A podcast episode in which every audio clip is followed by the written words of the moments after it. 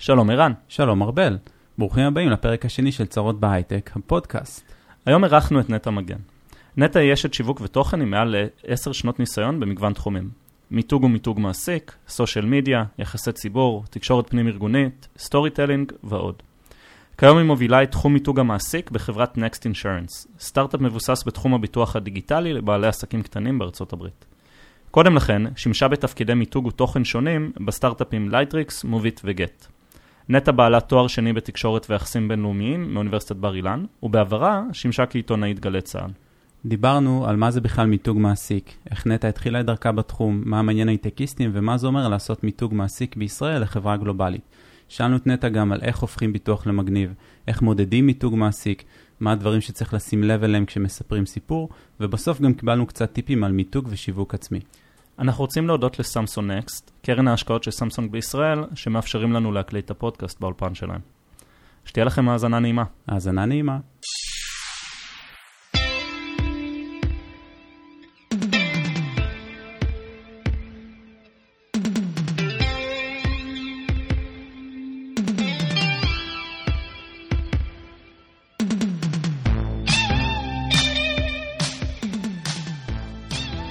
היי נטע.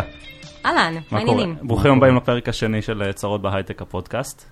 אה, נטע היא אה, Employer Branding Lead ב-Next Insurance. לפני זה היא הייתה בגט, במוביט וגם בלייטריקס. נכון, גילוי נאות. ובעצם אנחנו רוצים להבין מה זה בכלל, ומי את ומה את עושה. אז שלום. שלום נטע. טוב, אז רק על כל אחד מהשלושה דברים אני חושבת שאפשר לדבר שעות, ואני מחריגה את עצמי כי עליי... אה, אני לא רוצה לדבר שעות, אבל מיתוג מעסיק, אה, בגדול, אני תמיד אומרת למי ששואל אותי, שזה מילים אה, מפוצצות לשיווק. זה שיווק של גיוס ושיווק של HR ושיווק של כל מה שקורה בתוך החברה, פנימה והחוצה. אבל בסוף זה שיווק, ובמתודולוגיות השיווקיות משתמשים גם כשעוסקים בדיסציפלינה הזאת שנקראת מיתוג מעסיק, שבשנים האחרונות אנחנו רואים אותה יותר ויותר פורחת. היא התחילה, אה, אני חושבת, כבר לפני משהו כמו עשור בארצות הברית, אירופה, ועכשיו אנחנו רואים ממש פריחה בארץ. אז שיווק מעסיק בגדול, או מיתוג מעסיק, או מיצוב מעסיק, או מיצוג, יש לזה כל כך הרבה שמות, זה הדרך שבה ארגונים אה, פועלים כדי לבוא ולשים את עצמם בפרונט, כדי שאנשים טובים אה, שכבר הגיעו לארגון ירצו להישאר בארגון, ומצד שני, מועמדים שאנחנו רוצים לגייס, יבואו ויבחרו אותנו על פני אה, מקומות עבודה אחרים. אוקיי, okay, זה, זה נגיד אה, נקודה ממש מעניינת. כי מי, מי הלקוחות שלך בעצם? את מי את משווקת? אני, את מי אני משווקת? בסופו של דבר, אנחנו משווקים את הארגון כאיזשהו... אלמנט אה, הוליסטי. כי אתם יודעים, זה משהו שהוא קצת אמורפי. מה זה ארגון? איך אני משווק ארגון? אני משווק את המשרדים הפיזיים, אני משווק את האנשים, אני שם בפרונט את הפרויקטים שאנחנו עושים, אז התשובה היא בעצם הכל. זאת אומרת, אנחנו רוצים להתייחס ל- לארגון שאנחנו עובדים בו בתור איזושהי חבילה אחת אה, הוליסטית, שאותה אנחנו רוצים לקדם ולהדגיש את הצדדים החיוביים שלה, ולפעמים אגב גם לספר על הצדדים הפחות חיוביים, כדי לתת תמונה אמיתית, שאולי אחר כך אפשר לגעת בזה קצת, לתת תמונה אמיתית ו- ו- ושלמה לכל מי שמחפש עבודה, לכל מי שרוצה להגיע ולעבוד במקום עבודה חדש, ושוב, כמו שאמרתי מקודם, גם לכל מי שכבר עובד במקום העבודה, כדי שירגיש תחושה של חיבור וגאווה ושייכות. אז בואו נלך קצת קודם ונדבר קצת יותר עלייך. איך את התחלת בתחום בעצם? Um, זו שאלה טובה, מכיוון שהרקע שלי, um, עוד מימים ימימה, אני מאוד מאוד אהבתי לכתוב. גם בתור ילדה, ואני לא, לא מציינת את זה סתם. אני חושבת שבכלל, בשיווק, ובטח כיום, אה, ובטח במיתוג מעסיק, אחד מהפילרים המאוד מאוד מרכזיים זה הנושא של תוכן. ותוכן בעיניי, אה, אחד המשפטים שהלכו איתי אה, לאורך כל החיים, עוד מגיל 18, זה אחד המשפטים שנאמרו לי בצבא. בצבא הייתי כתבת בגלי צה"ל, ומפקד הקורס שלנו, שקראו לו גידי שפרוט, שאתם אולי מכירים אותו משתיקת הכבישים, ככה שהוא מדבר נכון. לאט לאט, אז הוא אמר לנו, מי שמכם ידע לכתוב טוב, הדלת תהיה פתוחה לו לכל מה שהוא ירצה לעשות. ואני זוכרת את זה, זה ממש הולך איתי עד היום, ואני עד היום מאמינה שהמפתח להצליח בתחום הזה של מיתוג מעסיק, מיתוג בכלל, זה לדעת ולכוון את המסרים שלך, קודם כל בכתיבה, בצורה שהיא מדויקת, שהיא אלגנטית, שהיא מעניינת. אז זה, זה הדבר הראשון. אז זה ככה ממש היה לי אה, ברקע. אז מעבר ל, באמת לרקע העיתונאי שלי, עוד אחר כך עסקתי בכל מיני דברים שקשורים לתוכן ולתקשורת מלפני ומאחורי הקלעים. ולתחום הספציפי הזה של מיתוג מעסיק, הגעתי אי שם בימים שלי במוביט, כשעבדתי כחלק ממחלקת השיווק. ופתאום שמתי לב, אגב, אה, מתוך איזושהי הבנה שנפלה לי דווקא כשהייתי אה, ככה חצי חצי בשיווק וב product, אמרתי, רגע, אני, אני עושה דברים ב product שהם קשורים ל-user experience. ואני בודקת uh, עם יוזרים שלנו מה מפריע להם ומה כואב להם ואיפה הם היו רוצים uh, לשפר, אז למה אנחנו בעצם לא עושים את זה עם העובדים? ולמה אנחנו לא עושים את זה בעצם עם, המועמדים שלנו?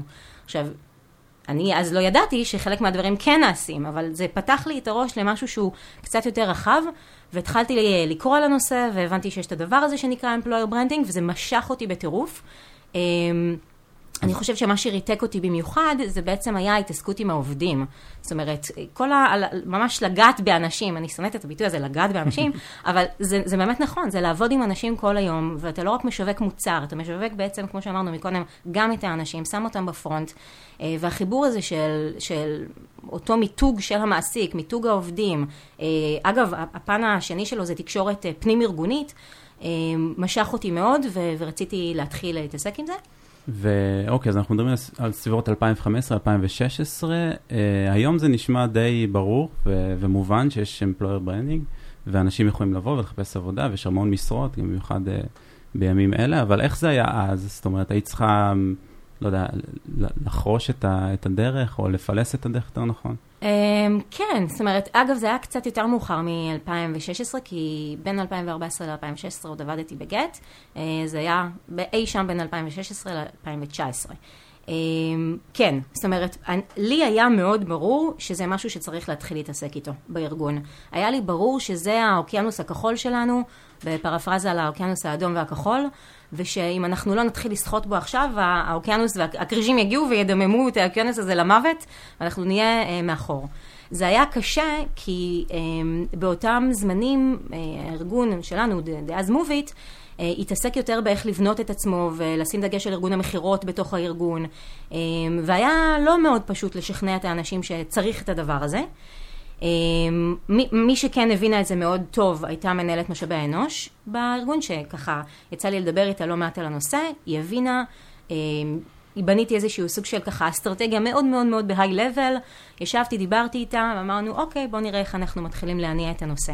אני רק אגיד במאמר מוסגר, שצמד המילים האלה, מיתוג מעסיק, הוא אמנם אה, הפך להיות מאוד פופולרי היום, אבל גם בימים של, של גט, אגב, עשיתי מיתוג מעסיק בלי לדעת בכלל שאני עושה מיתוג מעסיק. זאת אומרת, לא היה לזה האצטלה הזו והמעטפת של המילים מיתוג מעסיק, אבל כל הפעולות שנעשו אז אה, אה, בארגון, שנגעו לעובדים, שנגעו למועמדים, שגם אז התעסקתי איתם, היום אני יודעת לשייך אותם ולהגיד, כן, זה היה חלק ממיתוג מעסיק. פשוט זה לא היה מאוד אסטרטגיה אז. אוקיי, okay, אז אה, את uh, באמת באה מרקע שהוא uh, לא קלאסי הייטק, ואיך בעצם את נכנסת לראש הזה של האנשים שאת מנסה לשווק אליהם? איך את מדברת למתכנתים, איך את מדברת לדאטה סיינטיסטיות, איך את יודעת באמת אה, לפנות אליהם? אז אני מאמינה שאתה יודע, המונופול על הידע הוא אף פעם אה, לא אצל בן אדם אחד. והדבר הכי טוב שאתה יכול לעשות כדי להכיר, להכיר את קהל היעד שלך, זה לדבר איתו. בראש ובראשונה, זה יכול להיות בכל מיני שיטות, בכל מיני אה, אלמנטים, אבל פשוט לדבר. ואחד מהדברים שהראשונים שאני נוהגת לעשות בכל אה, מקום עבודה שאני מגיעה אליו וצריך לבנות את האסטרטגיה, זה עוד לפני שאני כותבת uh, תו אחד בפרזנטציה, אני מקדישה um, זמן לא מבוטל כדי לבוא ולדבר עם האנשים. זה, וזה יכול להיות, לעשות סוג של מיני ריסרצ' uh, פנים חברה קודם כל, ולדבר בעצם uh, עם אנשים מדרגת סניוריטי uh, שונה, וממקומות גיאוגרפיים שונים בארץ, ומתפקידים שונים, ובעצם לנסות להבין קודם כל איך הם תופסים את הארגון, איך הם מסתכלים עליו, איפה נמצאים הפערים, איך הם בכלל, מה הטרמינולוגיה שהם מדברים בה כדי לבוא ולהגיד, רגע, זה בסדר לי, אני צריכה לחדד את המסרים, אני צריכה לעשות משהו שונה, ככה זה היה בלייטריקס, ככה זה בוודאי היה בנקסט, ועל הבסיס של הדברים האלה, של השיחות האלה, לאט לאט מתחילים לחשוב ורוצים להבין לאיזה כיוון בעצם לקחת האסטרטגיה של החברה הספציפית הזו. ואז, אז יש בעצם איזשהו קו שאת עושה, ויש גם אחר כך בשוטף, נכון? להיות בקשר מאוד צמוד עם העובדים כדי לנסות למצוא ולהוציא את הסיפורים שיש, כדי שבעצם לעזור לתחום. נכון, לתחום. נכון, ופה אני חייבת להגיד שבתור מי שיש לה רקע עיתונאי ויודעת ככה לנסות לכוון אה, ולהוציא סיפורים מאנשים, אה, זה מאוד עוזר. אני חושבת שגם סקרנות טבעית מאוד עוזרת, ובכלל להתעניין באנשים מאוד עוזר.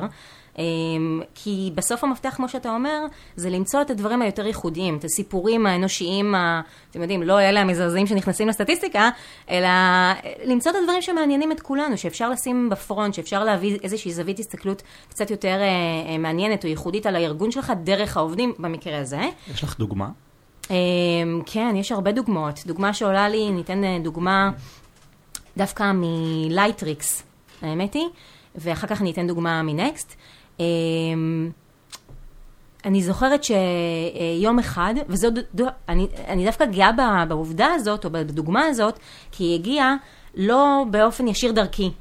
זאת אומרת, וזה עניין אחר אולי שאפשר לדבר עליו כאיזשהו מפתח לבניית אה, אה, יחסים או קשרים עם, עם העובדים, ש, ש, שבסוף לא אתה תהיה ה focal point היחיד, שדרכם גם יזרמו הסיפורים.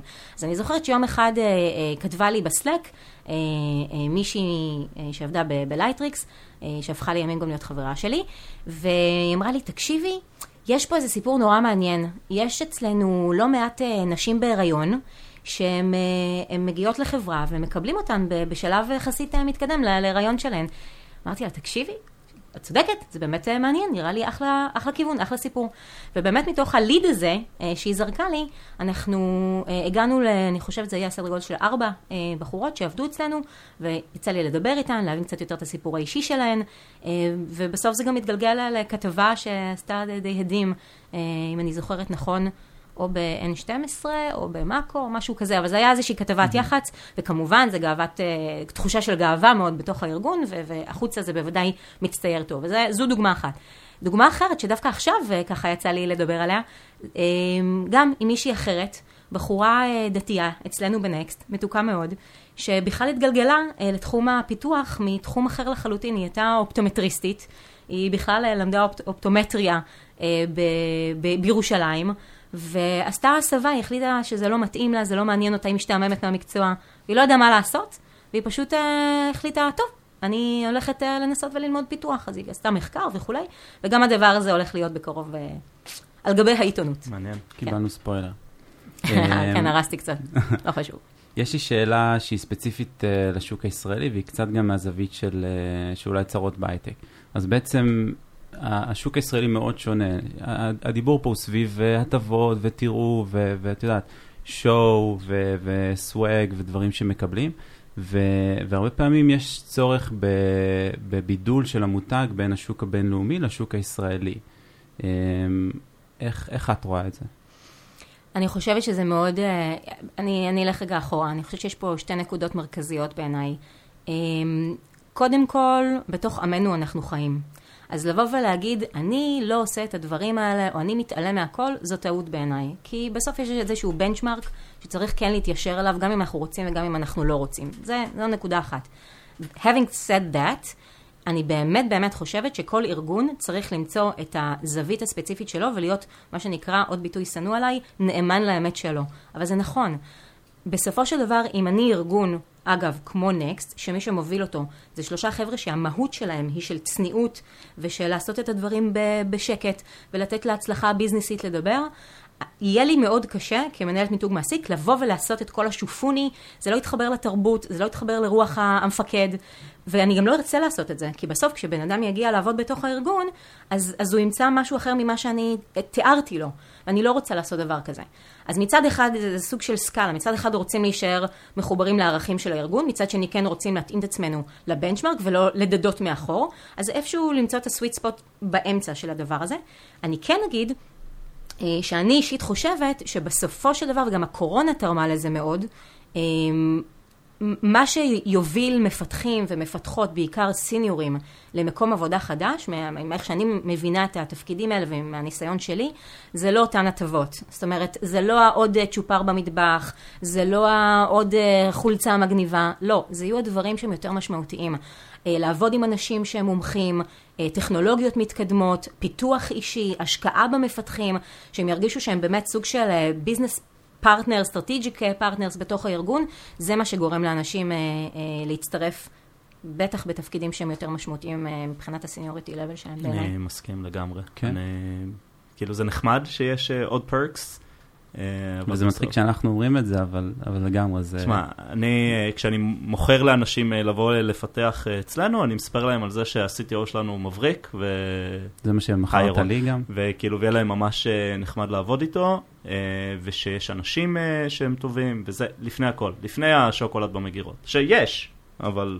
יש, אבל אני חושבת שזה לא הנקודה. זה ממש לא מזיז אנשים ממקום עבודה. אני חושב שזה גם מקביל לאבולוציה שצרות בהייטק עברה כמין דף הומוריסטי, 2015-2016 אגב, לכיוון של היום, של קהילה שמדברת, שבעצם מדברת על נושאים אמיתיים, כבדים במרכאות, שחשובים, work-life balance, דברים שהם...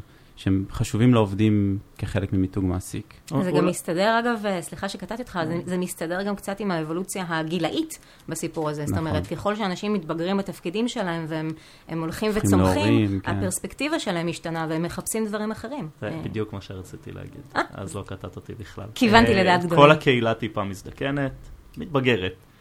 ודברים שעניינו אותנו פעם מתחילים קצת לזוז, בטח בדרגות של הסיניור ומעלה. Uh, הרבה יותר חשוב לי להגיע הביתה, לאסוף את הילדה מהגן, מאשר uh, הרבה דברים אחרים. יש הבדל בין מה שאת משווקת לאנשים חדשים שאת רוצה לגייס, לבין אנשים שאת רוצה לשמר? Uh, אני חושבת שבסופו של דבר, הדברים הם די עובדים על, על אותם אלמנטים. אבל יש כמובן נקודות שהן שונות. בואו נחשוב רגע על דוגמה או שתיים. בגדול, אני חושבת שההבדל הגדול הוא שאנשים שהם חדשים, הם עוד לא באמת מכירים את הארגון. זאת אומרת, יש איזושהי פרספקטיבה, הם שמעו, אולי דרך העיתונות, אולי דרך חברים, אולי דרך אה, פרסומות שאנחנו עושים, אבל הם לא באמת באמת מכירים. ולכן אני מאוד מאוד חושבת שכל הנושא של התרבות הארגונית הוא מאוד חשוב להחצין אותו החוצה. כי כמו שהרגע אמרנו, אנשים באים לא בשביל הפרקס, אלא הם באים בשביל התכלס, העבודה היומיומית עם האנשים הטובים, עם הטכנולוגיות וכו'. ואני חושבת שמי שלא נמצא אה, בתוך הארגון, הרבה פעמים קשה לו באמת להבין איך זה נראה ביומיום, איך זה מתנהג. ואתה יכול לספר המון המון המון, אבל עד שהוא לא יהיה שם בתכלס ויחווה את זה אה, על בשרו, הוא לא ידע. ולכן האתגר הגדול הוא באמת לנסות עבור מועמדים ואנשים שלא מכירים את הארגון הזה מבפנים, איך אתה... אה, אני לא אוהבת את המילה בהקשר הזה משווק, אלא יותר מספר, איך אתה מספר לאנשים מה קורה באמת ביומיום. מה הם אמורים לצפות ו- ולגלות. Um, איך נראים האנשים שהם יעבדו איתם. איך נראים הפרויקטים שעליהם הם יעבדו. אז זה דבר אחד כלפי האנשים החדשים. כלפי האנשים שכבר עובדים בארגון, כן, הערכים של תרבות ארגונית הם עדיין מאוד מאוד חשובים, ובטח בארגונים ש... לא רק משאירים אותם כאיזה מין אה, פלקט על הלוח ולא מטמיעים אותם, זה הדבר הכי גרוע בעיניי. אה, אבל גם כבר יש שם את הסיפור הזה של המחוברות הארגונית, ושם אני חושבת כן אולי מגיע בצורה קצת יותר, אה, נקרא לזה משמעותית, הנושא של גם אה, רווחה או חוויית עובד, נקרא לזה בצורה קצת יותר כוללת. כי, כי, כי מעבר לשוטף, מעבר למה שאנחנו כבר רואים ביומיום, ואנשים שאנחנו עובדים איתם וכולי, אתה רוצה גם להרגיש טיפה חיבור לארגון נקרא לזה, ל, לישות הזאת שנקראת הארגון. וזה אפשר לעשות בכל מיני אה, אה, דרכים שלא בהכרח אפשר לעשות איתם כשאתה מועמד. אה, ככה אני לפחות רואה את זה. בטח הקורונה קצת הפריעה לחיבור לארגון. אה, מה, איזה צעדים הארגון שלכם למשל עשה? אה, אז קודם כל אני אגיד שאני בעצמי הגעתי לנקסט לפני חצי שנה, בתוך שיא הקורונה. הייתי במשרד אה, בינתיים אה, משהו כמו שלוש פעמים, עכשיו זה יתחיל להיות יותר. וזו בכלל נקודה מעניינת בעיניי, שבכלל איך, איך עושים מיתוג מעסיק לאנשים, לעובדים וכולי, כשאתה לא מכיר חצי מהאנשים. אה, אז אפשר אולי אחר כך להתייחס לזה.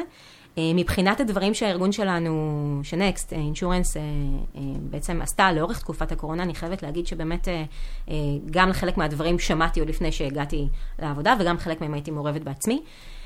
ההשקעה באמת בחוויית העובד ומשפחתו 360 מעלות, הייתה מאוד מאוד ניכרת שם.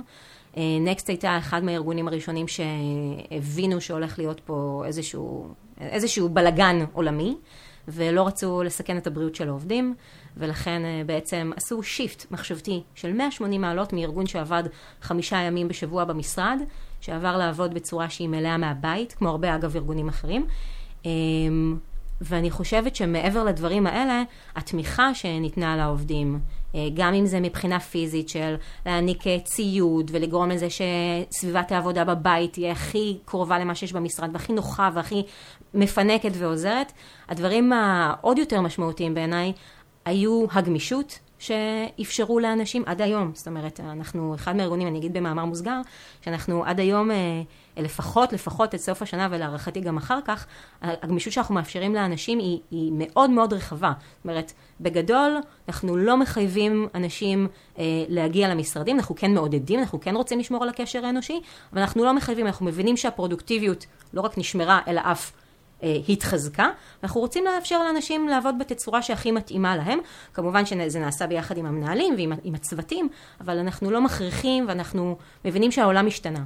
אז אני חוזרת רגע למה שהתחלתי לדבר עליו, בגדול זה היה התמיכה הפיזית, הפיזית בסביבת העבודה, והתמיכה גם הנפשית נקרא לזה יותר. זאת אומרת, גם להעניק הם, אה, פעולות שהן קשורות ל-wellness, ולתמוך באנשים שרוצים לעשות ספורט, ולעודד אנשים לעשות ספורט, ולא רק לשבת כל היום מול הזום.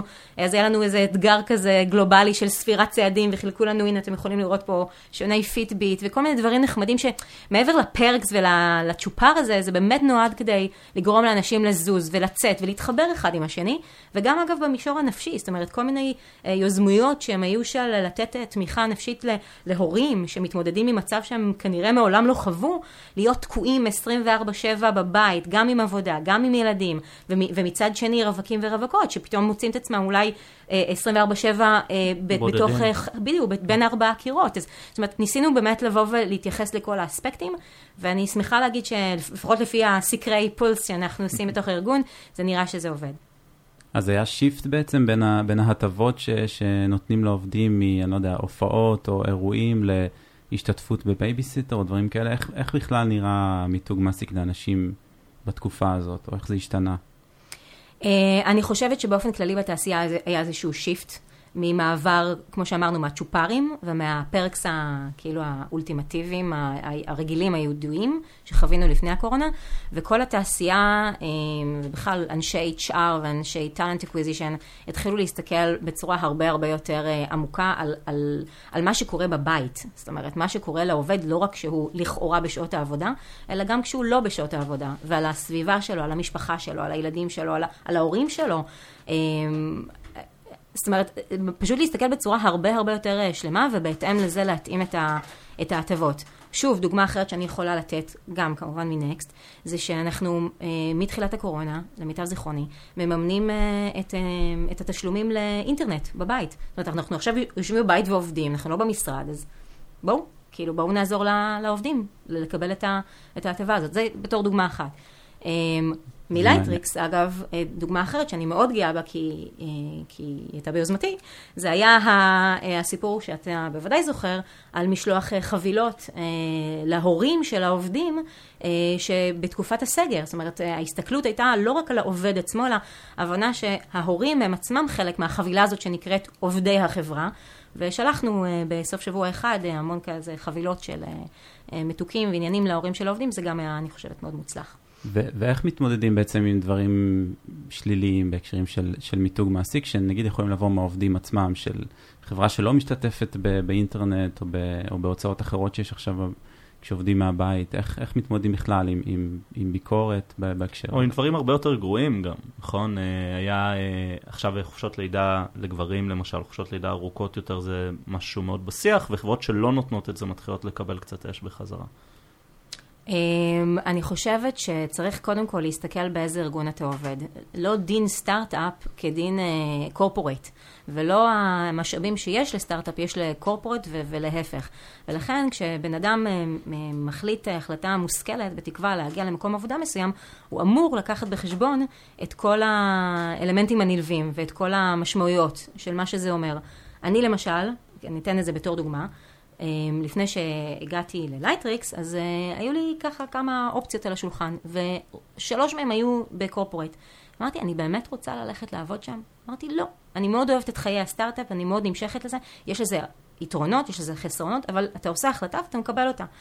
אמ, אז אני חושבת שההתמודדות פה היא, היא צריכה להיות כפולה. זאת אומרת, מצד אחד, גם העובדים צריכים להבין איפה הם חיים. ואולי לא לצפות לדברים שהם רואים בשוק, אבל הם לא ריאליים לאותו ארגון ש, שבהם הם עובדים.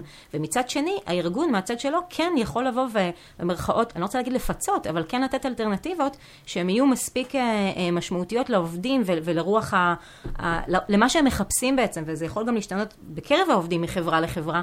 ושוב, עוד פעם, מאוד מאוד חשוב, בהתאם לתרבות הארגונית.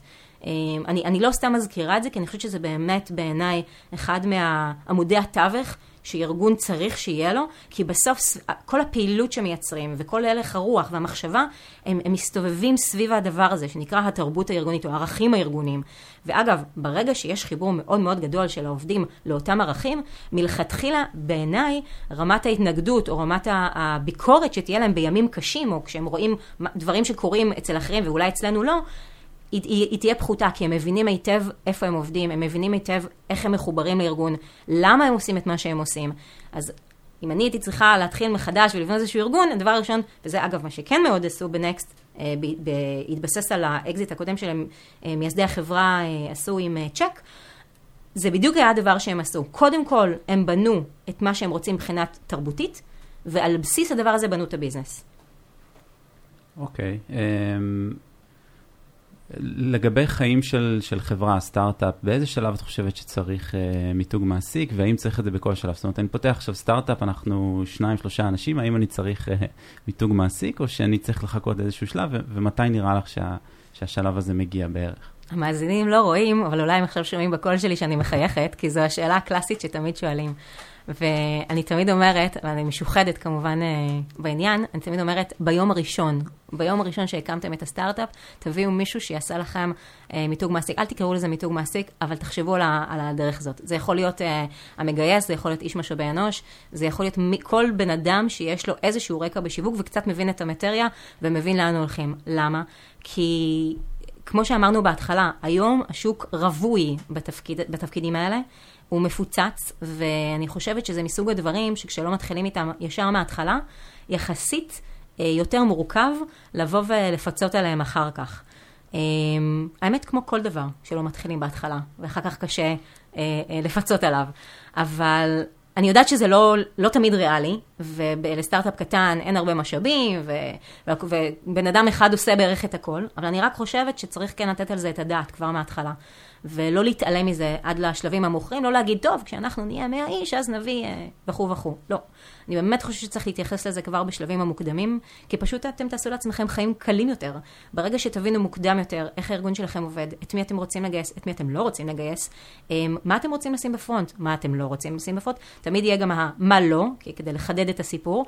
אתם תצליחו להגיע הרבה יותר מהר לאותם אנשים שאתם רוצים לגייס, ואחר כך גם לשמר אותם. אז שוב, אני באמת אה, משוחדת בעניין הזה, אבל אני באמת חושבת שמההתחלה צריך אה, להתעסק בנושא. אני, אני אומר תמיד תשובה מאוד דומה על מתי צריך product manager ראשון.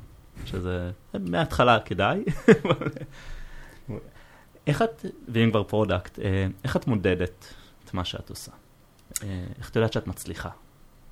זאת שאלה מצוינת, כי כל הנושא הזה של מיתוג בכלל הוא מאוד חמקמק. אבל יש דרכים למדוד. אה, למשל, אה, אם זה ב social, אז אה, דרך עמודי social אתה יכול למדוד צפיות ושיתופים ו-engagement rate וכולי. ומבחינת יחסי ציבור, שזה עוד pillar חשוב בכל הנושא של מיתוג מעסיק, אפשר למדוד את איכות הכתבות שמתפרסמות וכמות הכתבות שמתפרסמות. אתה יכול דרך גוגל טרנדס לראות מגמות, לעשות חיפוש search כזה על המילים שאתה רוצה לחפש, בדרך כלל זה יהיה שם החברה, ולראות האם יש איזושהי מגמת שיפור לאורך זמן. כן צריך לבוא, זה ככה דוגמאות אה, בשלוף, אבל צריך לבוא ולהגיד שזה לוקח זמן. זאת אומרת, זה לא זבנג וגמרנו, ומי שמצפה, אגב, השאלה הקודמת של מתי להתחיל, מי שמצפה, מי שמתחיל ביום הראשון ומצפה אחרי שלושה ימים לראות שיפור, כנראה שעושה לעצמו עוול, והחשיבה שלו היא לא נכונה. אה, זה לוקח זמן לבנות סיפור, וזה לוקח זמן לגרום לאנשים להתחבר לסיפור. בתוך הארגון ועל אחת כמה וכמה מחוץ לארגון. אני אספר לכם על זה אנקדוטה קלילה, שכשהגעתי לנקסט ופרסמתי בפייסבוק שלי ובלינקדאין, שהתחלתי לעבוד בנקסט, אז מלא חברים שלי שמפתחים, כזה יצרו איתי קשר ואמרו לי, מה?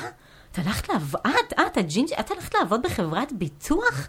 אמרתי להם, לא, לא, לא, אתם, you got it all wrong, כאילו, זו לא חברת ביטוח, זה סטארט-אפ טכנולוגי שעוסק בביטוח דיגיטלי לעסקים קטנים בארצות הברית, רק בשביל להשלים את הזה. Um, והנה לכם, הרי לכם, מה שנקרא, האתגר הראשון שלי, איך אני בכלל הופכת את הפרספקטיבה על Next Insurance, להסתכל עליה מלא רק אינשורנס, אלא כסטארט-אפ טכנולוגי. אז כל הדבר הזה בעצם הוא, הוא חלק מאותו סיפור שאנחנו רוצים לספר, ו... וזה, וזה, וזה, ולמדוד את זה, זה, זה יהיה לא פשוט, ובעיקר לחכות ו- ולראות איך הסיפור הזה מתגלגל ואיך אנשים משנים את הפרספקטיבה שלהם, זה יכול להיות במקרה של נקסט על נקסט, ובמקרים אחרים על דברים אחרים, אבל זה, זה מצריך זמן, זה מצריך קונסיסטנטיות, זה מצריך אורך רוח ונשימה. אמ, בסטארט-אפים זה קצת יותר מאתגר, כי תמיד רוצים לראות את הכל מהר, מהר, מהר. אמ, אבל אה, מי, ש, מי שמבין את המטריה יודע ש, שבסוף כשעושים את הדברים לאורך זמן ובצורה שהיא אה, עקבית, משיגים תוצאות. אז, אז עוד רגע נגיע לחברת ביטוח, אבל רק על המדדים. את מחוברת למשל לגיוסים, ל retention, את יודעת כמה גייסו יותר בעקבות משהו שעשית לצורך העניין? כן, קודם כל אני בארגון אה, הספציפי של נקסט, אני יושבת תחת talent אה, acquisition. אה, שאגב, גם זו שאלה מעניינת, בכלל איפה כן. התפקיד הזה אמור להיות, האם הוא צריך להיות תחת ה-talent acquisition, האם תחת HR, האם תחת שיווק, איפה ממקמים אותו בכלל בארגון. אם תרצו נדבר על זה, על זה אה, בהמשך.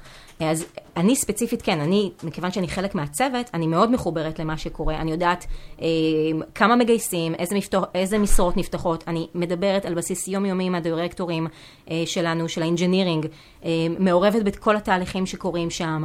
אה, וגם מבחינת המדידות, אז ב- בוודאי, זאת אומרת, אני רואה כשאם יש איזשהו אה, קמפיין, למשל הקמפיין הראשון שעשינו עם אחד המשקיעים שלנו, אה, דובי פרנסס, כדי בכלל לבוא ולהתחיל להציג את הסיפור הזה של נקסט כמשהו שהוא לא הביטוח, אלא משהו יותר fun קצת וקליל, ו- ובעצם להגיד פה אמירה משמעותית, הנה בואו תראו, אחד המשקיעים שלנו הופך להיות הפרזנטור שלנו, וואו, אז בטח, אחר כך אה, מדדנו את הדברים האלה וראינו איזה שהם גם עלייה בקורות החיים, כמות קורות החיים ש- שהגיעו. יוצא גם לעשות סקרים יותר נגיד איכותניים נקרא לזה, ראיונות עם אנשים, עובדים שהתקבלו, את שואלת אותם איך היה, או אפילו סתם שאת שומעת מהם, וואו, היה לי כיף אה, להגיע לכאן, כל ה onboarding היה מול... אה, יוצא לך? אז אני מודה שאת הפידבקים האלה, לפחות עד עכשיו, פשוט כי אני טובעת בעבודה. אמ, יצא לי ככה יותר לעשות דרך המגייסות והסורסרית אה, שלנו, וזה הזמן גם להגיד להם תודה על כל העבודה הבאמת נהדרת שהן עושות, אני חושבת שזו עבודה מדהימה וקשה. אמ, אז כן, אז אני יוצא לי לשמוע לא מעט פידבקים דרכן. צריך לעשות את זה יותר, אני מודה, צריך לדבר יותר עם, ה, עם, המודים, עם המועמדים ועם האנשים שכבר מגיעים, אגב, אה, בכל חברה, אבל אנחנו כן אה, אה, בחברה עושים לא מעט סקרים בקרב העובדים, וחלק מהסיפור הזה מתייחס כמובן גם לנושא של החיבור למקום העבודה, לא בהכרח ספציפית לתהליך של, של הקבלה לעבודה, למרות שגם לזה אנחנו מתייחסים, ופשוט באפיקים אחרים. אז, אז כן, אז אני שומעת את זה כרגע די ככה מצד שלישי. אה, והנה, תודה רבה לכם, נקודה לשיפור לעצמי, מה אני צריכה עוד לעשות. בכיף. אה, אז, אז בואו נחזור באמת לעניין של איפה התפקיד הזה יושב בארגון. אז מצד אחד יגידו, ברור, זה תפקיד שיווקי, brand, branding, ורוב העבודה היא משם, קמפיינים, messaging, מיצוב, דברים כאלה. ויש שיגידו, לא, זה HR י לגמרי, זה עובדים, onboarding שלהם, לפעמים גם off-boarding, מה הם אומרים וכולי, אז איך את רואה את זה? אה, אז אה, קודם כל זה נכון. ארגונים שונים ממקמים את הפוזיציה הזאת במיקומים שונים בארגון, אה, גם בגלל היררכיה ארגונית, גם בגלל לפעמים פוליטיקה ארגונית, אולי בגלל גם העניין האישי של הבן אדם ש, שמאייש את התפקיד הזה, איפה הוא רוצה להיות. אני חושבת שהפונקציה הזאת, קודם כל, היא פונקציה עם בסיס שיווקי. זאת אומרת, אתה חייב שיהיה לך בעיניי איזשהו רקע שיווקי, תוכני, אה, תקשורתי, כדי לבוא ולעשות את העבודה שלך כמו שצריך. האם זה יישב תחת השיווק, או האם זה יישב תחת HR או Talent Acquisition, בעיניי זה פחות קריטי, כל עוד ממשיכים לייצר ממשקי עבודה שהם מספיק מצליחים להיות טובים ומספיק חזקים בין שני הצדדים. אני יכולה להגיד שהייתי בשני הצדדים, זאת אומרת בשני צידי המתרס, ואני יותר אה, מרגישה שהמקום הטבעי שלי, ושהמקום הטבעי של התפקיד הזה, זה כן, הרקע השיווקי, הפונקציה השיווקית, אבל בתוך, ה, בתוך המשאבי האנוש, או slash ה talent acquisition. פשוט כי אתה, אתה חייב להיות מחובר למה שקורה בשטח כל הזמן. ו, וכשאתה רק בשיווק, לא יודעת, אני הרגשתי שלי זה פחות אה, אולי עבד, ההתעסקות שלי הייתה הרבה יותר רק באמת בצדדים של, של השיווק, אבל גם יכול להיות שזה היה בגלל ה, ה, הקונסטלציה הספציפית של הארגון ש, שעבדתי בו, אבל אני חושבת ש... אם הייתי צריכה עכשיו נגיד לעזוב, אני לא עוזבת את נקסט, אל חשש, אבל אם הייתי עוזבת את נקסט, והייתי עוברת לארגון הבא, כן עדיין הייתי... לקניות בלינקדאין. לא, לא, לא, לא, לא, אני אוהבת את מקום העבודה, לא עוזבת. אמ, אבל אני אומרת, לכאורה, בעצם במקום עבודה אחר, הייתי כן ממליצה לבוא ולקחת אה, מישהו שהוא איש שיווק או אשת שיווק, ופשוט למקם אותם בתוך לב הליבה של הדבר הזה, שבסוף זה כן, זה ה talent acquisition ברמה של המועמדים, וזה ה-HR ברמה של העובדים, וכמו שאמרת גם off boarding, אנשים שעוזבים את הארגון. דיברת מקודם על העניין של, אה, של חברת ביטוח בעצם. כמה השפעה יש לך מהכיוון שלך על הארגון ועל מקבלי החלטות, בהקשר נגיד של אה, החלטות כבדות משקל, כמו באמת אולי להגיד, בואו נוריד את השם אינשורנס, בואו נקרא אצלנו רק נקסט, כמו חברות אחרות שבאמת השם הוא רק uh, uh, איזשהו שם שלא מרמז על זה שזה ביטוח. אז uh, בואו נתייחס לנקסט אינשורנס, כי כאן אני עובדת. נקסט היא חברה גלובלית, והמטה שלנו יושב בפאלו אלטו, בקליפורניה, וכחברה גלובלית, באופן טבעי ה shift מגיע מהמטה. Uh, במקרה הזה למשל, שבאמת עברנו תהליך uh, של rebranding השנה, והלוגו שלנו השתנה מ-Next Insurance ל-Next, ועבר עוד איזה שככה כל מיני רענונים וכולי. Um, אני מודה שכל הדבר הזה היה לפני שאני הגעתי לחברה. אז המעורבות שלי בתהליך, uh, בהחלפה של השם, לא, לא הייתה קיימת. אני קיבלתי את המוצר המוגמר ואמרו לי, אוקיי, עכשיו יש את Next. כן, המעורבות שלי היא מאוד גדולה במה שקורה פה בארץ, בישראל. Um, ו- ובאיך אנחנו מציגים החוצה את החברה. זאת אומרת, מבחינתי היה אחד הדברים, כמו שסיפרתי מקודם, הראשונים, לבוא ולעשות פה שיפט בהסתכלות. אנחנו לא חברת ביטוח, אנחנו באמת בישראל לא חברת ביטוח. אנחנו לא עובדים בשוק המקומי, אנחנו לא מציעים uh, ביטוחים uh, דיגיטליים פה לעסקים קטנים, הכל קורה בארצות הברית, ומה שכן, יש לנו מרכז R&D משמעותי. שיושב בכפר סבא, וההסתכלות צריכה להיות הסתכלות טכנולוגית. ולכן כל הסיפור הזה שלנו עכשיו נבנה על, על, על tech brand, ולא על סתם brand.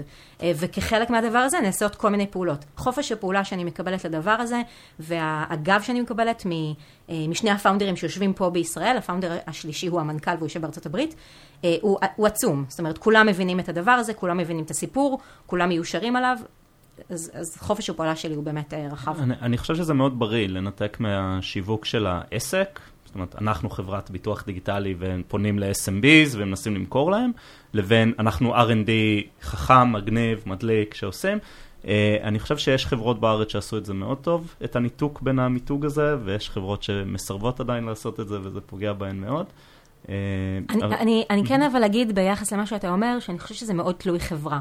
כי זה, מה שאני מספרת זה מאוד uh, רלוונטי ל Next, כי עוד פעם, אנחנו לא עובדים פה בשוק המקומי. זה קצת יותר מסובך כשיש לך חברה נגיד כמו uh, Waze, או כמו uh, Moovit, או, או כמו אפילו Lightricks, uh, שכן פועלת בשוק המקומי וכן מכירים אותה פה גם בזכות המוצרים, ואז כבר יש איזשהו מין יצור דו-ראשי, שמצד אחד יש את השיווק כאילו הקלאסי ל user ים, למרות שעדיין השוק פה הוא תמיד קטן mm-hmm. ולא באמת אה, זה, אבל, אבל עדיין צריך להסתכל גם על ה user ים וגם על, ה, על הגיוס. אז אני חושבת שזה בסוף אה, אה, תלוי חברה. יש, יש את הדוגמה של אה, מייקרוסופט, שיש להם ממש שני עמודי פייסבוק, נכון? יש את מייקרוסופט ישראל ויש את מייקרוסופט מרכז הפיתוח ישראל, שזה כאילו מיתוג שונה לגמרי, זה אנשים שונים לגמרי, הם אה, אולי מדברים אחד עם השני, אני לא יודע. זו שאלה טובה, איך את רואה את זה באמת, את העניין הזה של חברות סטארט-אפ ישראליות, שלרוב הן פונות בעיקר לשוק הגלובלי?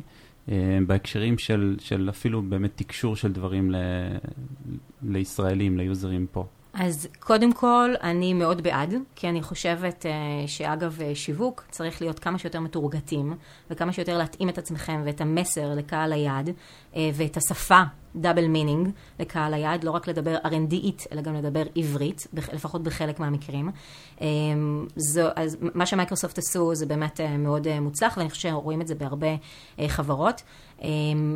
גם בנקסט, אגב, אחד הדברים הראשונים שעשיתי, סתם, לא היה לנו עמוד פייסבוק שהיה dedicated פה ל-R&D. אז, אז אחד הדברים הראשונים היה לפתוח עמוד כזה, כן, ליהנות מה-followers שיש לנו בעמוד הכללי, אבל כן להתחיל להעלות תכנים שהם יותר dedicated לאנשים הטכניים, זאת אומרת לאנשי הפיתוח ולנשות הפיתוח, ולהתחיל לדבר טכנית של איך שאנחנו רוצים לעשות. אז זה בעצם עמוד נפרד, או שבעצם לוקחים את העמוד והופכים אותו, מוסיפים גם, גם בעצם לוקליזציה לעברית? או שבעצם לא, עושים... לא, זה עמוד נפרד. עמוד נפרד, Life at Next או משהו כזה. במקרה הזה אנחנו שומרים על השם כאילו Next Insurance, אבל התכנים שם הם חד משמעית אה, טכנולוגיים בעברית. אה, ועוד פעם, זה, זה הכל היה ככה די, אה, די בהתחלה, אבל התכנון עצמו הוא, הוא ממש לייצר פה סוג של, לא רוצה להגיד תת מותג, אבל בסוף זה כן, זה אנחנו mm-hmm. Next Engineering פה, mm-hmm. בארץ. מה את לא אוהבת בתרבות הייטק הישראלית? Hmm, שאלה נהדרת. מה שאני פחות אה, אוהבת זה לעיתים שרואים אה, חוסר אה, הכרת תודה מצד אנשים כלפי חברות. זאת אומרת, אנשים שוכחים שההייטק זה לא הדבר היחידי שמרכיב את מדינת ישראל. ויש, אני, אני רואה את הכניסה שלי לתחום ההייטק בתור משהו שהתמזל מזלי, שפר עליי גורלי ו- ואני נהנית מהחיים. ומצד שני, זו עדיין, כן, זה עדיין סוג של בועה, בועה מאוד נחמדה, אמ, מעניינת, כזו שמניעה את הכלכלה, אבל עדיין סוג של בועה. ולפעמים, כשיוצא לי להתקל אה, בתגובות שהן... אה, קצת אה, עילאיות ומתנשאות, גם כלפי אה, אנשים אחרים בתחום, או, או כלפי, ש, שאנשים חושבים, אני ואפסי עוד ומגיע לי הכל, ו, ו, והנה, דיברנו מקודם על צ'ופרים וכאלה, אז נתנו לי, לא יודעת מה, מטבח מפנק, אבל למה לא נתנו לי מטבח עוד יותר מפנק? בואו, שנייה, בואו, פרופורציות, חברים, אנחנו חיים, חיים די טובים, אנחנו מרוויחים משכורות לא רעות בכלל. ו, ובואו נתרום בחזרה גם אנחנו, ולא, ולא נתמרמר על מר גורלנו, כי הוא לא מר בכלל. אני, אני מסכים, אבל אני חייב להיות גם קצת ה-Devil's Advocate כאן, ולהגיד, uh, זה הכל תלוי מתי, נכון? יש דברים שהם uh, באמת יכולים להישמע כמו over צרות בהייטק, ספציפית מטבח טוב אבל לא מצוין, uh, אבל יש דברים שהם לצופה מבחוץ, הם באמת נתפסים אולי כפינוק, לאנשים שלא חיים את התעשייה. Uh, הדוגמה, וזה הולך להישמע נורא משעמם, אבל uh, הפרשה לקרן השתלמות מעל התקרה. זה, זה, זה משהו שהוא אולי פינוק, נכון? אבל זה יכול להיות כמה אלפי שקלים בשנה, וזה יכול להיות אפילו יותר. Uh, וזה פינוק, אבל זה גם מאוד חשוב. אני חושב שזה מאוד תלוי, יש קו דק, אבל אני, אני לגמרי מסכים עם העניין הזה של לפעמים צריך כזה להסתכל מבחוץ ולהגיד וואלה סבבה, סך הכל. כן. בשורט ביו שלך בלינקדאין את רושמת שאת אה, ז'אן דארק של אמפלויר ברנד. אה, את יכולה להסביר בבקשה? וואו, מה, אני עכשיו הולכת לקחת אתכם לשיעור היסטוריה על ימי הביניים של צרפת במאה ה-16? יאללה, גם קצת פמיניזם. אה, קודם כל, מה זה קצת? הרבה פמיניזם. כן, אז ז'אן דארק זו דמות היסטורית, ובאמת, כדי לא לשעמם את המאזינים, אני לא אתחיל לחפור עליה, אבל זו דמות היסטורית משמעותית, שעוד בהיותי ילדה קראתי עליה, אה, והתחברתי אליה. אה, ולמי שלא מכיר, אז אני מקווה שאני לא לחלוטין טועה בעובדות, אבל בימי הביניים בצרפת, נדמה לי במאה ה-16, אה, ז'אן דארק הייתה נערה בכפר אורליאן, שיום אחד שמעה קולות מהשמיים. היום היו קוראים לה, כנראה, כנראה מאשפזים אותה באברבנל, אבל אז זה היה סימן לזה שאלוהים מדבר איתה, או שהיא חשבה שאלוהים מדבר איתה, והיא בעצם בשורה התחתונה יצאה להילחם ועמדה בראש צבא של גברים אה, התלבשה בתור גבר כמצביעה והובילה שורה של אה, גברים אה, להילחם, ואני חושבת להחזיר את אחד המלכים שהוגלו, אני כבר באמת לא זוכרת את השמות, אבל זה היה בגדול הסיפור.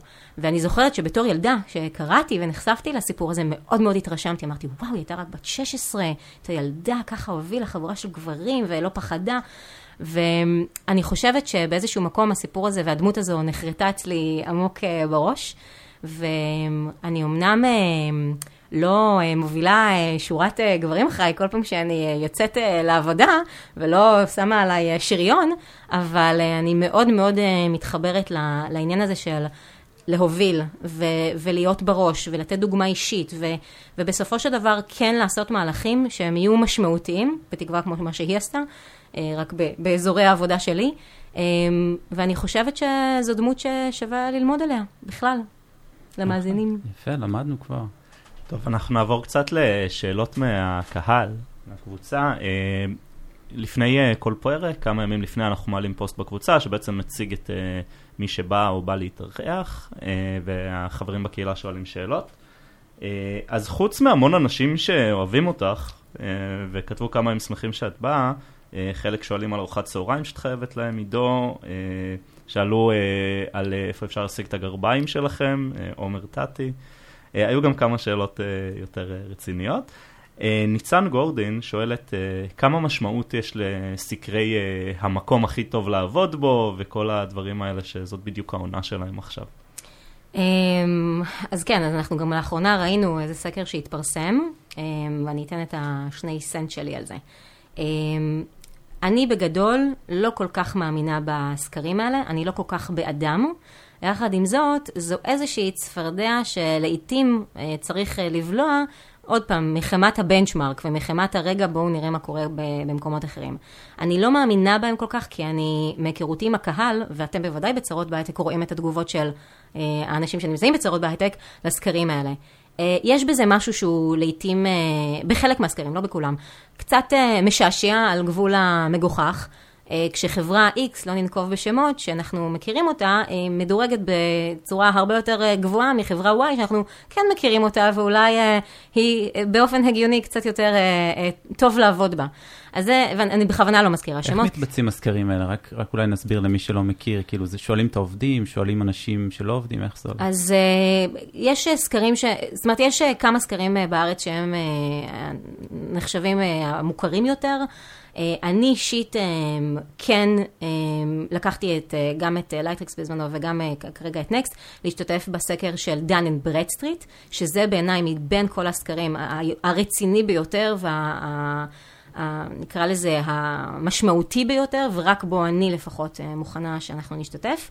איך זה עובד? זה עובד בצורה כזו שיש כמה שלבים. קודם כל שולחים שאלון למשאבי אנוש ומבקשים למלא פרטים מפרטים שונים על החברה. ואחר כך שולחים שאלון אחר לעובדים, וגם שם מבקשים למלא פרטים ואת חוות דעת של העובדים על כל מיני סוגיות, החל מתרבות ארגונית ועד עכשיו מה שהיה בקורונה וכו' וכו'. אה, ובסופו של דבר, אם צריך, עושים עוד איזה שהם שיחות עם הפאונדרים או עם אנשי מפתח אה, בחברה כדי להשלים פרטים, ואז הם אה, מדרגים, עושים איזשהו שקלול מאחורי הקלעים של כל התשובות שהם מקבלים, ו- ומייצרים את הדירוג הזה. עכשיו, הדירוגים האלה הם, הם נחלקים ככה גם לחברות הייטק, גם לסטארט-אפים, זה בתחומים שונים. אז עוד פעם, אני לא מאמינה מאוד גדולה בדברים האלה, מצד שני אני כן מודעת לזה שאנשים מסתכלים בסופו של דבר, זה דברים שמתפרסמים בעיתונות, זה דברים שכן, ש, שבסוף מסתכלים עליהם, להגיד שזה הדבר המשמעותי ביותר באסטרטגיית מיתוג מעסיק, לא, אבל זה חלק ממנו, כן. אמ, מצד שני, יש באמת סקרים שבעיניי, כמו שתיארנו בהתחלה, כש, כשהתוצאות שלהם הן באמת קצת על גבול המשעשעות בדיחה, לא הייתי רוצה שהחברה ש, שאני חלק ממנה תיקח בין חלק. כן, okay. אני, אני לא מכיר אנשים שעברו בגלל הסקרים האלה עבודה, אבל uh, זה בטח נחמד uh, כשאימא שלך קוראת את זה בבית.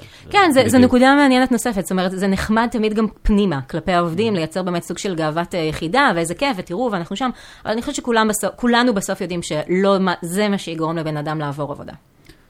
אוקיי, okay, שאלה הבאה, אסף uh, ספיר שואל, למה בכלל צריך מיתוג מעסיק? טוב, נגענו בזה קצת, אבל הוא שואל, את מי סרטונים כאלו מנסים למשוך? Uh, אין חדש שזה עושה, אין, אין סיכוי, חשש כן, שזה עושה כן. אפקט הפוך? Um, לא. אני אגיד, רגע, אני, אני אתחיל דווקא מהחלק הראשון שהוא שאל, למה צריך את זה? זאת שאלה מצוינת, אבל זה בדיוק כמו לשאול למה צריך שיווק ל, ללקוחות. אז בואו נסגור את מחלקות השיווק ונקווה לטוב, ונקווה שהלקוחות יגיעו.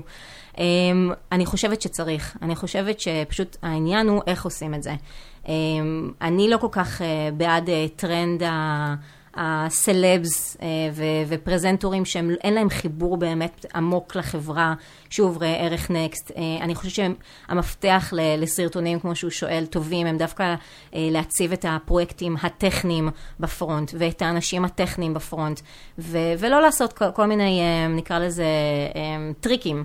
אה, שיווקים ו stunts אה, שיווקים שהם עובדים, אני לא אגיד שלא, ו, ואני חלק גם מהקהילה של מיתוג מעסיק, ואני באמת אוהבת גם להסתכל על מה שחברים שלי עושים, אבל אני חושבת שבסוף, עוד פעם, תלוי ארגון. אה, וצריך להתאים פה את, ה, את ה stunts האלה לארגון ולאיך שהוא ממצב את עצמו ולדרך שהוא עושה, זה לא מתאים לכולם. אה, זה לא, זה לא copy-paste, זאת אומרת, אם היה את הסרטון המדהים של אמיר ברקול וחבריו ממייקרוסופט על ה take-off שהם עשו על מאסטר שף, מדהים, באמת, הכי מדהים וכולנו, יצאו לנו העיניים. אבל להגיד שהדבר הזה יתאים לכל חברה, לא חושבת. זה מתאים למייקרוסופט והם עשו עבודה נהדרת, אבל אני לא חושבת שזה מתאים לכל חברה, ובגדול, אני אגיד שכן, אני חושבת שמיתוג מעסיק זה משהו שחברה צריכה, ואי אפשר להתעלם ממנו. דש לאמיר, שהוא גם חבר טוב של אה, היי, אמיר. כולנו.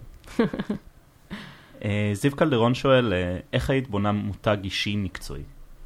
איזה צעדים היית עושה בשביל זה? מה זה בכלל מותג אישי? אני ארחיב את זה. אמ, אוקיי, אז מותג אישי זה קצת כמו להסתכל על עצמך כעל המוצר. אוקיי? וגם על זה, אגב, אפשר לדבר אה, שעות בסשנים ארוכים ונפרדים, אבל ממש ניתן בטעימה. מותג אישי או מיתוג אישי זה, זה בעצם איזשהו כלי שאתה בונה אה, עם עצמך, או בונה עבור עצמך יותר נכון, כדי לבוא ולשים את עצמך בפרונט, כדי להשיג כל מיני מטרות שאתה רוצה. אנשים לא כל כך מבינים למה צריך את זה, בעיקר אגב מפתחים ומפתחות שרודפים ומחזרים אחריהם אה, בכל, אה, תחת כל עץ רענן, אבל אני גורסת שגם הם צריכים. אה, ובעצם זה אומר איך אני בסופו של דבר מקדם את עצמי לעמדת פתיחה טובה יותר, אם זה בתוך הארגון, למשל, כדי להשיג תנאים טובים יותר, לקבל קידום, אה, או אם זה החוצה, כשאני עובר עבודה, איך אני משיג, אה, לא יודעת, משכורת גבוהה יותר, תנאים טובים יותר, ו- ובגדול, איך מכירים אותי. זאת אומרת, למה, למה שיפנו אחר כך דווקא אליי ולא לאדם אחר? למה שייתנו תפקיד מסוים דווקא לי ולא לא לאדם אחר? אז זו תורה שלמה, אני... אני אגיד שיש הרבה דברים וחסמים שמונעים מאנשים לבוא ולהתעסק בנושא הזה בכלל, אם זה פחד, אה, ו- ולמה שיקשיבו לי, ומה אני בכלל מעניין, ואין לי זמן, וזה אפורט, הכל טוב ויפה, אבל ברגע שמישהו, עובר, אנשים עוברים את המשוכה הזו, הפסיכולוגית בעיקר, ומבינים שיש ערך מאוד מאוד גדול אה, לדבר הזה, בעיניי הם רק יכולים להרוויח. ומבחינת הצעדים, נקרא לזה, האופרטיביים, אז התחלתי להגיד לכם לפני השידור, זה לא שידור, יותר ההקלטה, שאנחנו, אני בעצם עובדת על הדברים האלה עם החבר'ה אצלנו בנקסט, וחלק אה, מה, מהדברים שאנחנו עובדים איתם, זה באמת לבוא ולפרק את, ה, את הדבר הזה לכמה חלקים. אז בואו ניקח שלושה צעדים, ממש ככה בגדול, ומי שירצה אחר כך מוזמן לפנות אליי בלינקדאין ואני אעזור לו.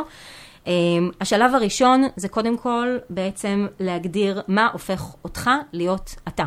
מה, מה, מה, מה מייחד אותך? זאת אומרת, מי אתה? אתם יודעים, יש את המערכון הזה של אה, ניר וגלי, אתם זוכרים עם עקביה, שהוא אומר כזה, מי אני, מה אני, וכל זה. אז קודם כל, מי אני? מי אני? מה אני מביא לשולחן? מה החוזקות שלי? מה הסיפור שלי? מה הזווית שאני מסתכל עליה? איזה טכנולוגיות אני יותר uh, מתחבר? במה אני טוב? במה אני פחות טוב? מה אני עושה, בסדר? אז זה הדבר הראשון, אני מציעה לכל מי שרוצה לקחת את התרגיל הזה, פשוט לכתוב את הדברים, כי אחרת זה לא... זה לא מקדם אותנו. הדבר השני, הצעד השני, זה בעצם להחליט uh, which you you want to be, אוקיי? זאת אומרת, נכון, אני נמצא כרגע נקודת הפתיחה שלי X, אבל איפה אני רוצה להיות? איפה אני רוצה להיות בעוד שנה? האם אני רוצה למצוא את עצמי אה, מרצה בכנסים בינלאומיים אה, בתחום ה Angular? האם אני רוצה אה, לכתוב אה, מאמרים אחת אה, לשבוע על, אה, לא יודעת מה, על Kubernetes, אוקיי? מה אני רוצה להשיג? אז זה, זה הצעד השני. ואם הייתי מתחיל בעצם מ scratch, איפה הייתי רואה את עצמי? לצורך העניין, אם הייתי עכשיו צריך לבנות את הסיפור שלי מההתחלה, מה הייתי? מי זה היה? והדבר השלישי, זה פשוט לבוא ולייצר לעצמכם איזושהי תוכנית פעולה אמ, שאפשר לעקוב אחריה, איך להגיע לאותה נקודה. ומה זה אומר? זה אומר בעצם מה יהיה הצעד הראשון שלכם. האם הצעד הראשון שלכם זה יהיה לבוא ולשפר את הלינקדאין שלכם. אגב, להמון המון אה, מפתחים ומפתחות, הם לא משקיעים בזה בכלל, אולי הם לא צריכים, הם חושבים שהם לא צריכים, אבל לבוא ולעשות את הצעד הראשון הזה. אולי אני רוצה צעד ראשון, זה בכלל דווקא לשבת ולכתוב איזשהו אה, טיוטה לפוסט. מה, איך אני מתחיל, אוקיי? זה הדבר הראשון. הדבר הנוסף זה באיזה timeline אני מוכן להקדיש לפעילויות האלה. יש כאלה שיהיו יותר נלהבים, שהם יגידו, אוקיי, אני עכשיו לוקח את עצמי כפרויקט, אני רוצה להגיע בעוד שנה למטרה שלי, אז אני עכשיו כל שבוע הולך ומפרסם אה, פוסט, או אני מציע CFP אה, אחת לחודשיים.